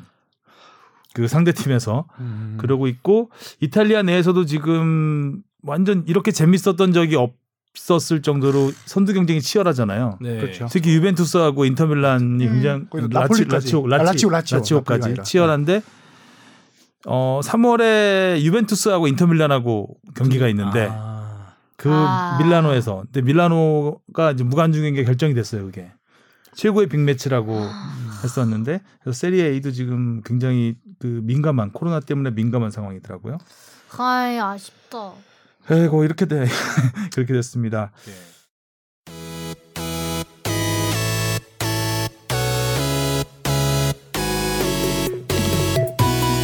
여러분은 지금 축덕숙덕을 듣고 계십니다. 쭉 들어주세요. 자 그리고 우리 기성용 선수도 지금 코로나 검사만을 남겨놓고 있답니다. medical test 아. medical test는 통과를 했고 아, 코로나 그죠? 검사만 남았나요? 그렇죠. 아까 네. 초반에 이제 오늘도 방송 후에 뭔가 또 나올 것 같다라고 한 얘기가 이건데 음. 지금 왜 기성용 선수의 official이 이렇게 뜨지 않냐라고 지금 생각하시는 분들이 많을 거예요. 근데 금요일 날 출국을 했거든요. 네. 근데 주말 사이에 거기서 medical test를 못 받았어요. 그러니까 현지 시각으로 월요일 날 받았죠. medical test를. 그리고 아. 통과했습니다. 그리고 음. 한 가지 이거 제가 그 기성용 측 관계자를 통해서 들었는데 코로나 검사를 받았대요. 그래서 그 검사 결과를 좀 기다리고 있다고 합니다. 아. 음. 이게 거의 하루 정도 걸리는 것 같더라고요. 코로나 그래서 검사. 그 그래서 아마 이 방송이 나갈 때쯤이면 또 이 이야기는 지난. 이야기가 지난 이야기가 된 또 저주받은 타이밍 때문에 이렇게 될 것 같다는 예, 그 앞에 말씀드린 게 이 얘기였고요. 그렇습니다. 기성 선수는 뭐 문제 없겠죠. 그 어, 이미 그 이렇게 사, 사태가 확산되기 전에 전에. 예, 떠났고 맞아요. 어, 네. 또 거기서 medical test 통과했으면 음. 뭐 무난하게 마요르카죠. 네네. 네. 음. 18위 팀이죠. 예. 강등권인데 그 뭐 16위인 에이바르와 승점이 2점밖에 차이가 나지 않, 않았습니다. 그래서 음. 충분히 잔류를 바라볼 수 있는 상황에서 이제 기성용 선수가 입단을 하게 되는 겁니다. 그쪽 언론에서 좀 전망을 내놓고 있는데 어, 당연히 프리미어리그에서 뭐 200경기 이렇게 뛴 선수라고 뭐 좋은 플레이어다 얘기는 칭찬을 하면서도 스완지 시티 당시의 경기력이면은 충분히 주전으로 뛸 수가 있다. 음. 하지만 뉴캐슬에서의 경기력이면은 여기서도 주전을 장담할 수 없다. 이렇게 전망을 하고 있더라고요. 음. 그래서 지금 뉴캐슬에서는 워낙 그 경기력을 기- 보여주기가 기회가 않았나요? 별로 없었죠. 어. 그렇죠. 감독이 베니테스 감독에서 바뀌고 나서부터 이제 출전 네. 기회가 없었는데 좀 알아보니까 현재 몸 상태가 아픈 데도 없고 괜찮다고 해요. 괜찮다고 하는데 한 가지 경기 감각이죠. 못 뛴 지 음. 오래됐으니까 경기 감각 얼마나 빨리 이제 끌어올리냐가 얼마나 경, 거기서 스페인에서 성공할 수 있냐 그거를 결정할 것 같습니다. 음. 아직 뭐 구체적인 계약은 안 나왔죠. 뭐 기간 같은 거라든지 뭐 2년 얘기가 나오긴 하던데. 네, 알려진 건 없고 예, 아름아름 들은 걸로는 이제 단기 계약이라는 얘기가 있는데 그게 어, 정확히는 저도 모르겠어요. 계약 관계 워낙 오피셜하게 나오지 않으니까. 근데 네. 이 팀이 지금 강등 싸움을 하는 팀이니까 아마 잔류하게 될 경우 뭐 연장하는 연장. 그런 음. 옵션이 있지 않을까라는 생각이 음. 들어요. 이 기성용 선수가 또 스페인에 오래 있느냐 아니냐에 따라서도 이 국내 복귀를 바라는 팬 심, 심정에서는 아, 국내 복귀는 끝난 것 같아요. 아예 끝났을까요? 네. 아, 전북도 힘들까요? 힘들지 네. 않을까? 어떻게 주변에 또 그 시즌권 파신 분들 없나요? 예, 아, 다행히도 없긴 한데. 아, 다시 말해야겠네. 국내 복귀라기보다 서울 복귀는 어렵지 않을까. 음. 혹시 뭐 사람 일은 모르니까. 네. 근데 일단 어쨌든 지난번에 떠나면서 인터뷰할 때는 국내 복귀는 사실상 이제 끝났다. 잘 라는 식으로 모르겠어요. 뭐 이런. 식으로. 했고 이제 그 FC 서울한테 어 이제 FC 서울을 도마 위에 올려놓고 나갔죠. 어, 그날- 팬, 팬들의 도마 위에 올려놓고 나갔습니다. 그날 인터뷰를 쭉 보는데 진짜 뭐 칼을 갈고 왔더라고요. 아예 음. 할말 다 하는 느낌이었고 어, 서- 많이 서운했나 봐요. 진짜 예. 그죠? 그 말도 있었죠. 내가 들어놓지도 않았다. 어. 그런 말도 있었죠. 네, 뭐 예, 전북 그런 가려면 갈 수. 있었는데 뭐 이런 음. 식으로 얘기하고 그래서 결국은 서울 때문에 무산된 것으로 네. 어, 이렇게 쫙 네. 정리를 해주고 나갔습니다. 미련을 갖지 마시라고 네. 어, 말을 하고 나갔어요. 아무튼 뭐 스페인에서 좀 늦진 아쉽긴 한데 음. 그죠? 스페인에서 제 2의 축구 인생 마무리를 음. 마무리를 뭐 스페인에서 할지는 모르겠지만 맞아요. 일단 어쨌든 잉글랜드를 떠나서 스페인에서 잘 자리 잡았으면 그래도 그 나이에 진짜 또 스페인에 가서 도전하는 게 어떻게 보면 대단한 것 같아요. 대단하죠. 예, 일부 리그 음. 팀에 가는 것 근데 자체가. 예전부터 기성용 선수가 스페인 리그를 상당히 좋아했었어요. 제가 음. 지지난주 방송에서도 얘기했었는데 음. 기회만 나면 스페인 리그를 가고 싶다라는 인터뷰를 되게 많이 했었거든요. 음, 그 전에도 이유는 뭘까요? 스페인 리그의 그 이런 오밀조밀한 네, 오밀조밀한 패스 축구를 워낙 기성용 선수가 패스 마스터라고도 불리잖아요. 음, 음. 그런 축구를 어렸을 때부터 보면서 따라했던 거예요. 음. 기성용 선수가. 그리고 기성용 선수가 원래 바르셀로나를 좀 되게 좋아했던 걸로 알고 있었는데 그건 아니었네. 예전에 뭐 FC 서울이랑 바르셀로나 딱 두 개의 구단만 인스타 팔로우를 해놨다 뭐 이런 기사를 아. 본것 같긴 한데. 음. 어, 어디 하는 쪽은 언팔 됐을 가능성이. 그거는 뭐 예. 정리를 확실하게 하고 네. 나갔죠. 아, 음. 언팔, 다시 보지 말자. 언팔 했겠네요. 그동안 그러니까. 즐거웠고 네. 다시는 보지 말자. 음. 언팔이 확실하죠. 자 그리고 우리 손흥민 선수 네. 저희가 이제 페널티킥을 좀 잘해달라고 했더니 아 다치면 어떡해요. 네. 음. 그날 정말 열심히 뛴 거였었어요. 일단 손흥민 선수 부상 내용부터 잠깐 볼까요? 팔뚝이라고 표현해야 되나요 여기? 전, 전완골, 전완근. 전완골이 전완골. 전체 얘가 전환이죠. 네. 팔꿈치부터 손목 사이에 있는 그 뼈인데 거기 뼈가 두 개가 있다고 해요. 음. 그 중에서 이제 요골, 요거 요골이라고 하면은 손바닥을 하늘로 향했을 때 바깥쪽에 있는 게 요골이더라고요. 음. 안쪽에 있는 게 첫골이고. 지금 아, 요걸 아, 아, 들으시는 그치. 순간 손바닥을 드립 때. 아니 드리블 이, 이 상황에서 치면 안 되죠. 요걸 드립도 타이밍이 있답니다. 어. 여기 또 사과하라고요?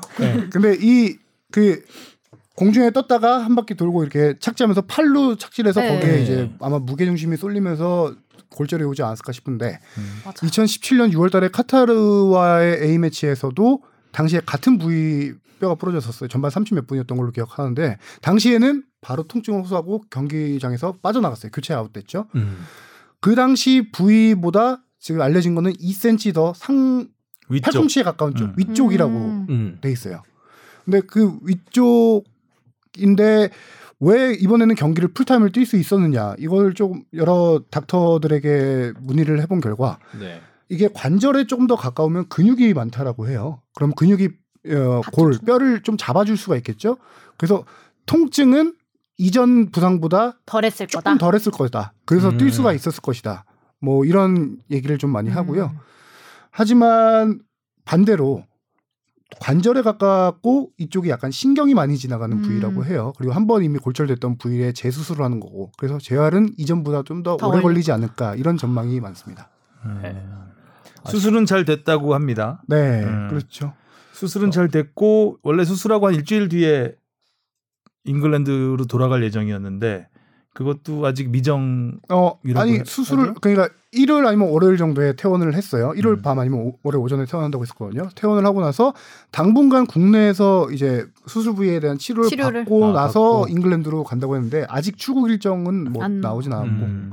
그래서 또 이런 기사도 있더라고요. 지금 잉글랜드도 한국인에 대해서 입국을 굉장히 강화하고 있대요. 음. 네. 그래가지고 그 코로나가 이제 번지고 있는 나라를 거쳐서 온 사람들은 어, 자가격리를 시킨다고 합니다.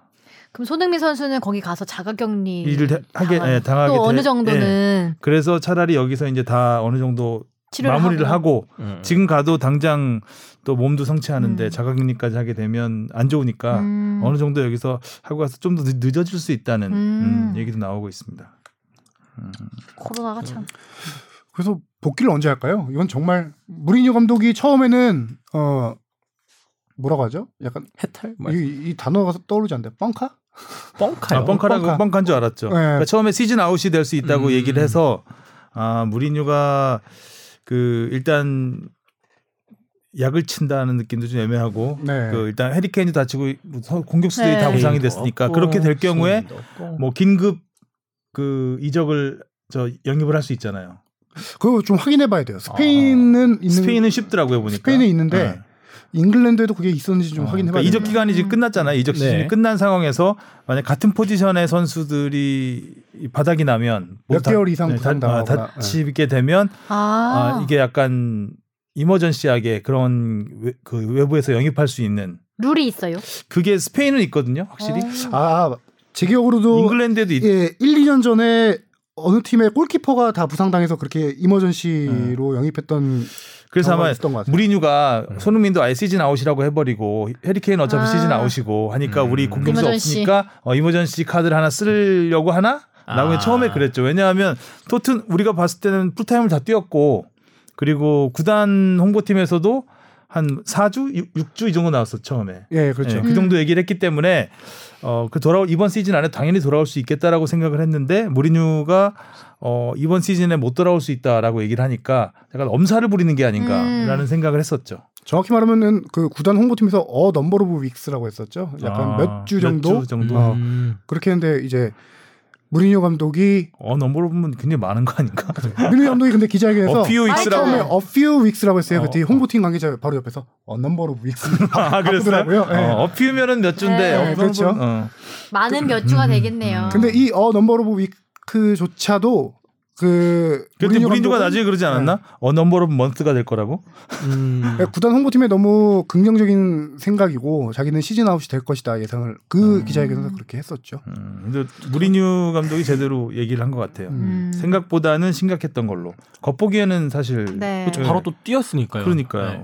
그리고 경기 끝나고 인터뷰에서도 한국 언론하고 인터뷰에서도 어, 팔 괜찮다고 음. 네. 그냥 그렇게 얘기를 했거든요. 그렇기 때문에 크게 걱정하진 않았었는데 생각보다 심각해서 저희도 많이 당황을 했었습니다. 한 가지 얘기를 더 드리면 2000 3년 전에는 제가 뭐 의학적인 잘 모르지만 얘기 들어보면은 단면으로 뼈가 골절됐다고 했었어요. 3년 전에. 음. 근데 이번엔 나선형으로 골절이 됐다라고 해요. 아. 쉽게 말하면은 약간 그러니까 깨끗하게 이렇게 골절된 게 아. 니라 아, 약, 어, 약간 S자 모양? 아, 약간 금이 가면서 골절이 된 어. 모양이구나. 아 하긴 단면으로 골절되면 이렇게 붙이기도 편하죠. 편한데 이렇게 어. 나선형이면 수술도 더 좀 어렵긴 이게 핀셋으로 고정을 시켜야 되거든요. 네. 그런 거기. 또 신경도 가깝고 이게 또 얇은 이러면. 뼈이기 때문에 제가 듣기로는 그래 예, 그래서 수술도 더 어려웠고 어려워. 어, 재활 기간도 음. 더 길어지지 않을까라는 얘기를 들었는데 뭐 의학 전문이 아니니까 뭐 이건 어. 다음 주에 사과할 일 없겠죠 이건. 조동찬 아, 기자님 어. 지난번에는 그 몇 시즌 전에 그 팔에 깁스하고 출전했었던 기억이 있잖아요. 그때도 골도 그래도 몇 골 넣어주고 했었는데. 깁스까지는 아니고 이제 근데 붕대 보호대. 붕대 네, 보호대만 하고 그런데 이게 복귀도 어. 손흥민 선수의 얼마나 그 재활이 빠르느냐에 따라도 많이 갈릴 것 같고 출전 의지에 따라서도 많이 갈릴 것 같네요. 아무래도 팔이라서 뭐 다리 그런 부분이면은 또 다를 수 있을 것 같긴 한데. 지난번보다는 오래 걸릴 것이라는 예상이 많고요. 음. 그렇죠. 음. 지난번에는 정확히 두 달 걸렸어요 복귀까지. 근데 당시에는 그때도 이제 6월 A매치에서 그랬고 중간에 pre-season이 있어서 충분 어 pre-season 나왔죠. 개막 처음에 한두 경기 못 나오다가 아마 뭐 딱 2개월 쉬고 나왔거든요. 음. 근데 이번에는 뭐 당시 기준으로 2개월을 치더라도 4월 뭐 중순 이후잖아요. 음. 그 한 진짜 K, 토트넘은 리그 경기만 치면 3, 4경기밖에 안 남은 시점이고 그렇게 빨리 복귀가 가능하겠냐 싶은 게 손흥민 선수의 플레이 스타일상 상대들이 태클을 많이 하고 많이 넘어진 스타일이에요. 그래서 이런 건 상당히 복귀 시점 보수적으로 좀 봐야 될것 음. 같아요. 음. 최대한 늦게 완벽하게 완벽하게. 치료된 뒤에 돌아오는 게 재발 방지에도 도- 좋겠죠. 참 다섯 경기 연속 골 넣고 잘 나가다가 네. 또 그렇죠. 타이밍도 참 이 타이밍도 좀 안 좋네요. 또 음. 손흥민 선수가 빠지니까 챔피언스 리그 경기도 그렇고 리그 경기도 그렇고 바로 어. 내리 2연패를 토트넘. 해버리면서 거의 졌어. 지금 무리뉴 감독 경기 끝나고 인터뷰하는 거 보면 이렇게 해탈했어요. 아니, 그야말로. 그 반점 나갔죠 그냥 저. 지- 막 아니, 경기 전에도 해탈했어요. 웃어요 막. 네. 어, 막 맛이 갔어요. 아 나도 봤어요. 네. 약간 무소유의 경지에 어, 이른 어, 건가 어. 사람이. 아 마 우리의 공격수들은 병원에 있다. 머리를 민 것도 이미 해탈하고 어, 나서 맞아, 머리- 약간 깨우친 것 같아요. 두상이. 이쁘시던데. 어. 토트넘도 지금 위기예요. 어쨌든 토트넘이 네. 라이프치히와 챔피언스리그 1차전 에서 졌죠. 네. 홈에서 졌죠, 그것도. 네. 1대 0으로 졌죠. 네, 그리고 또 리그에서도 첼시. 네, 첼시한테 정말 중요한 경기였는데 2대 1로 지면서 음, 또이 경기 아찔했잖아요. 로셀소 퇴장 당할 뻔하고. 그렇죠. 네. 네. VAR까지 봤는데 다행히. 음. 또 라이프치히전에서는 델리알리 또 물통 집어 던지고 좀 어수선해요. 좌충우돌 네. 아, 우당탕탕 치- 토트넘이 돼가고 있는 음. 게 아, 토트넘 이제 저는 손흥민 선수가 빠져서 물론 공격수가 없는 것도 큰 문제긴 큰 문제지만 또 하나로 부각되는 게 손발이 안 맞아요. 손 손흥민 선수가 빠지니까 이제 아무래도 어, 예. 맞아요. 그 로셀소가 이제 막 측면으로 투입이 되고 이런 상황인데 그러다 보니 로셀소 지금 지금 그나마 제일 잘하는 게 로셀소하고 베르바인이잖아요. 베르베인. 베르 베르베인.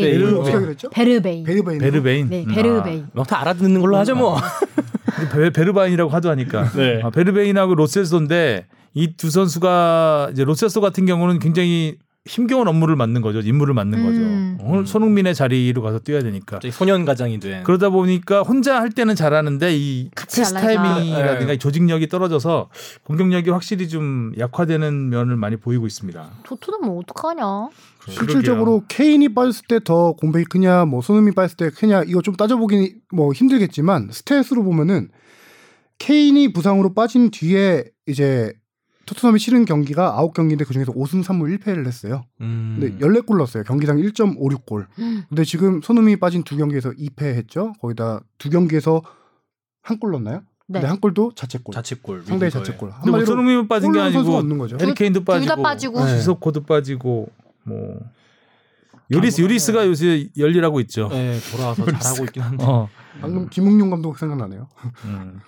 캐리케인도 도 없고 없고.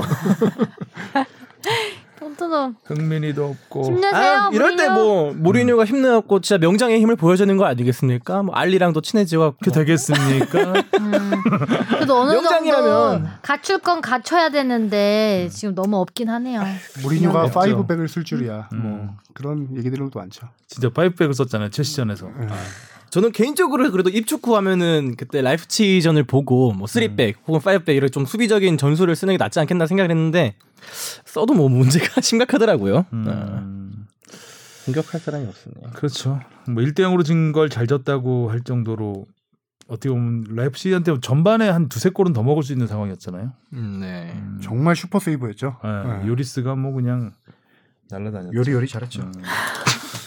그거는 이미 이제 부패한 개그입니다. 요리로 넘어갈까요? 부패한 요리입니다. 어. 자, 이렇게 어수선한 와중에 에, 네. 아, 리버풀 얘기도 하고 나갈까요? 리버풀 네. 오늘 오늘도 기어이 이겼습니다. 이제 어? 몇승 남았어? 4승 남았어. 4승 남았죠. 4승 남았어. 오늘도 지는 줄 알았는데 그거 어떻게 그러니까요. 꾸역꾸역 마네가 네. 또 아직 들썩었죠? 이, 이겨 이기고만 해? 이기고만 해. 이거 약간 살짝 고인물. 음, 만에 정말. 거의 이제 유효 기간 다 돼가는 음. 개그입니다. 어쨌든 마네가 두 경기 연속 결승골 넣으면서 음, 리버풀 짱이다. 저 리버풀은 챔피언스리그에서는 또 아틀레티코 마드리드한테 졌어요. 네. 음, 원정에 지고 거의 패배를 인정 못하는 약간 그런 듯한 그 거만한 인터뷰 이것 때문에 아틀레티코 마드리드가 어, 화나. 어, 화가 화가 났죠. 그래서 리버풀은 지금 앙필드에서 앙 물어버릴 거야 이러고 있고 어? 아틀레티코 마드리드는 어, 마바 마드리드였습니다. 리버- 아 어쨌든 프리미어리그에 승승장구하면서 리버풀이 리그 최다 연승 타이 18연승 18연승. 이런 걸 따라하고 그래요. 18연승 같은 거를. 욕하신 거 아니죠? 홈 최다 연승 타이인 21연승. 요 홈 최다 연승 최고 기록은 72년도에 또 리버풀이 갖고 있는 기록이에요. 어. 와, 리버풀이 어, 리버풀을- 두- 그렇죠. 이제 넘어서는 순간이 온 거죠. 라이벌은 오직 나. 뭐 이런 거. 오늘 또 홈에서 했기 때문에 홈에서 지면은 여러 가지 기록이 다 깨지잖아요. 음, 그- 그렇죠. 어쨌든 이겨서 이제 우승까지 4승만을 남겨놓게 됐습니다. 4승밖에 안 남았어. 음. 예, 예전에는 리버풀의 이제 라이벌 팀이었죠. 맨유나 뭐 이런 팀들이 리버풀 팬들을 놀리는 게 이 프리미어리그 우승도 없는 음. 팀아 이런. 식으로 놀렸는데 음. 지금 반대가 됐죠. 이제 우승 30년 만에 우승 어, 프리미어리그 출범 후의 첫 우승이고요. 30년 만에 우승을 노리고 있는데 이제 오히려 옛날에 리버풀 팬을 놀렸던 맨유가 이제는 상대적으로 박탈감을 그렇죠. 많이 느낄 음. 시즌이죠. 그렇죠. 그래도 맨유가 지금 꾸역꾸역 잘 올라오고 있어요. 네. 어, 토트넘 위에 올라왔죠 이제. 네. 그래서 턱밑까지 첼시를 추격을 하고 있습니다. 음. 턱밑. 네. 자 그리고 저희가 참 우리 황의조 선수 골 소식을 잘 못 전해드린 것 같아. 네. 우리 중인데 연속골인데 또 네. 어, 계속 잘하고 머, 있어요. 헤더골. 계속 머리 쓰고 있는데. 네, 계속 머리 아, 쓰고 있는데. 머리 잘 쓰고 있죠. 음, 황의조 선수 두 경기 연속골을 넣으면서 크로스가 거의 음. 택배 수준으로 음. 넣은 아니, 거. 황의조 선수가 머리 탁잘 아니, 넣었던데. 위치를 잘 잡은 거죠. 음. 아마도 그러니까 상대 수비수들이 크게 신경을 안 쓰지 않았나라는 저도 생각이 솔직히 들어요. 네, 보면서 마크를 네. 많이 놓쳤더라고요. 아예 네. 신경을 많이 안쓴 놓쳤죠. 듯한. 네. 네. 되게 공간이 좀 많이 났어요. 돋보였어요 어. 그 자리에서 뭔가 황 잘했네. 이제 황의조 선수가 올 시즌 6골 넣었거든요. 음, 이번 PSG전 헤딩골로 인해서 프랑스 론에서 은근히 황의조 선수를 조명하는 기사들이 조금씩 나오더라고요. 네. 어, 그 그냥 한마디로 간단하게 정리하면은 200만 유로에 영입한 선수치고는 괜찮다. 음. 어, 그렇죠. 어, 이런 가성비. 음. 그렇죠. 가성비가 좋다 이런 얘기들인데 첫 시즌에 그것도 황의조 선수는 비시즌도 없, 없이 휴식기도 없이 가서 지금 시즌 뛰고 있잖아요. 네. 첫 시즌에 여섯 골 넣었다. 이거는 제가 볼 때는 프랑스 리그에서 어, 성공적인 연착륙을 할 수 있다라고 음. 보는 게 음. 지금 윤일록 선수까지 프랑스 리그에 진출한 한국 선수가 13명 정도 돼요. 네. 그 중에서 주요 공격수들의 첫 시즌 골 수만 비교해 봤을 때 현재 황의조 선수가 1위더라고요. 아 진짜 아. 박주영 선수를. 이겼나요? 저골 감각은 확실히 있어요. 네. 그렇죠. 음. 박주영 선수가 모나코에서 첫 시즌에 다섯 골 넣었고요. 아. 그거보다 많이 넣은 선수가 있습니다. 석현준 선수가 아. 2017, 2018 투어에서 6골 넣었더라고요. 아. 근데 황의조 선수가 이제 6골. 앞으로 남은 석현준 선수는 이제 어느 정도 포르 투갈에서 간 그렇죠. 많이, 어, 포르투에서 어느 많이 하고 간 거예요. 자리를 잡고 갔기 때문에 조금 그러니까 처음 도전하는 황의조 선수하고는 좀 그렇죠. 경쟁이 좀 덜했지 않을까. 저 그거 네, 잘했다. 초반에 막 우리가 음. 안 맞는 자리에 있어서 막 그리고 뭐, 뭐 기회도 잘못못 받고, 받고 이랬잖아요. 힘들어한다 막 이렇게 생각했는데 음. 잘하네요. 측면에서도 지금 중앙 원 포지션이 아닌 데서도 6골 넣고 있으니까 음. 뭐 일단 골 넣는 것만 그림을 다시 한번 생각을 해봐도 그 기존의 황의조 선수가 많이 넣었던 그런 장면들은 아니었잖아요. 뭐 중거리 슛이었다거나 음, 거의 장난치기. 그렇죠. 뭐 헤딩 아니면 중거리 슛이었죠 거의. 그렇죠. 원래는 이제 골 이렇게 페널티 에리어 그렇죠. 근처에서 그렇지. 바로 때려버린 돌아서 음. 때려버리는 어려운 거 잘하는. 그러니까 타겟형 스트라이커기 때문에 좀 이렇게 골문하고 가까운 곳에서 많이 골을 넣었었는데 프랑스 가서는 좀 페널티 박스 밖에서도 많이 네. 음. 저는 개인적으로는 황의조 선수가 생각보다 이골 소식 같은 게 많이 안 들리길래 그러고 뭐 출전도 많이 안 받아주는 것 같길래 어, 적응하는데 좀 힘들어 하나 싶었는데 또 다른 선수들이랑 어느 정도 비교를 해보니까 그래도 되게 준수한 활약을 해주고 있었던 거였네요. 그런데 이제 필드 골을 좀 넣어야죠. 네. 음. 요- 지금 세 경기가 모두 코너킥 상황에서 나왔거든요. 골이. 음. 그랬기 때문에 음, 좀 필드 골 그러니까 필드 그러니까 인플레이 상황에서 슈팅이 좀 많이 없다는 거. 음. 어, 그런 맞아요. 부분이 어. 좀 아쉽고 지금도 여전히 슈팅 기회를 자기가 만들어서 해야 된다는 게 부담이 아닐까. 음. 맞아. 확실히 이 슈팅 잘하는. 저도 뭐 아직까지도 그런 부담이 있어요. 네. 풀 경기를 보진 못하는데 하이라이트 골 넣었다 그래서 하이라이트 경기를 보면은 막상 다른 황희찬 선수의 이 찬스는 많이 보이지 않는 것 같아서 음. 그 부분에서 좀 아쉬운 것 같네요. 스스로 몰고 들어가서 슈팅하는 경우가 더 많기 때문에 네. 받아서 슈팅하는 것보다는 음. 아무래도 필드골이 쉽게 나오지 않는 이유가 아닐까. 그 부분이 이제 포지션에 있지 않을까. 그런 생각을 해봅니다. 네. 잘해라. 자 오늘 이야기는 여기까지 하면 될 것 같습니다. 네. 자 코로나 어, 축구 이야기를 더 많이 하고 싶은데 코로나 네. 때문에 네. 할 축구 쪽에서 크게 진행되는 게 별로 음. 없어요. 맞아요. 국내에서는 특히 한 주만에 뭐 얼마나 상황이 더 나아질지 알 수 없지만 다음 좀 주는 좀 괜찮아지겠죠. 이번 네. 주가 고비 같아요. 네. 다음 주는 좀 밝게 음. 여러 이야기 나눌 수 있으면 박진영 좋겠어요. 작가가 열심히 그 K리그 이 특집 음. 준비했는데 계속 미뤄지고 있어요. 잠정 아, 연기. 잠정 잠정 무기한 연기. 연기. 무기한 여러모로 참 우울합니다. 그러니까 뭐 음. 해축을 봐도 우리나라 선수들 손흥민 선수 다치고 뭐 기성용 선수는 K리그 복귀한다가 외국으로 가고 뭐 지금 국내 K리그도 무지 무기한 연기가 되면서 음. 축구 팬으로서는 진짜 우울한 최근 기간인 것 같아요. 구단들도 머리가 아픈 게 아까 얘기 못한 부분이 하나 있는데 그 뭐 수원, 전북, 서울 뭐 이런 팀, 울산 이런 팀들은 다 클럽하우스가 있기 때문에 거기서 훈련하면 돼요. 근데 음. 일부 시도민 구단, 뭐 인천, 성남 일부 리그로 치면 아마 그 정도 팀들 텐데 이 팀들은 어 그 훈련장을 빌려서 해야 되는데요. 시설 관리 공간에. 음, 그래서 그 근데 요새 또 다중문화 다중 이용 시설은 또 폐쇄가 많이 네. 돼서 음. 훈련장조차 구하기가 요새 쉽지 않다고 해요. 음. 구단도 이런 아. 예, 그런 고민이 많을 것 같습니다. 그리고 음. 또 지난 시즌 흥행을 이끌었던 또 대구가 지금 중심지가 돼가지고. 어, 여러 가지로 흥행에는 굉장히 악재가 아닐까 싶습니다. 대구 선수들은 매일 반려 체크 받는다고 해요 요새. 아, 네. 그러겠죠 아무래도. 네. 거의 외출 금지돼 있고. 그렇겠다. 음. 진짜 딱 훈련만 하고 바로 집에 가고요. 거의 그런 수준이겠네요. 네. 음. 음. 알겠습니다. K리가 빨리 개막하기를 기대해 보겠습니다. 그러기 위해서는 코로나가 좀 잠잠해져야 되겠죠. 자, 코로나 그다 예방에 네. 조심하시고 다음 주에도 어, 새로운 소식으로 음. 찾아뵙겠습니다. 수고하셨습니다. 고생하셨습니다. 고맙습니다. 조심하세요.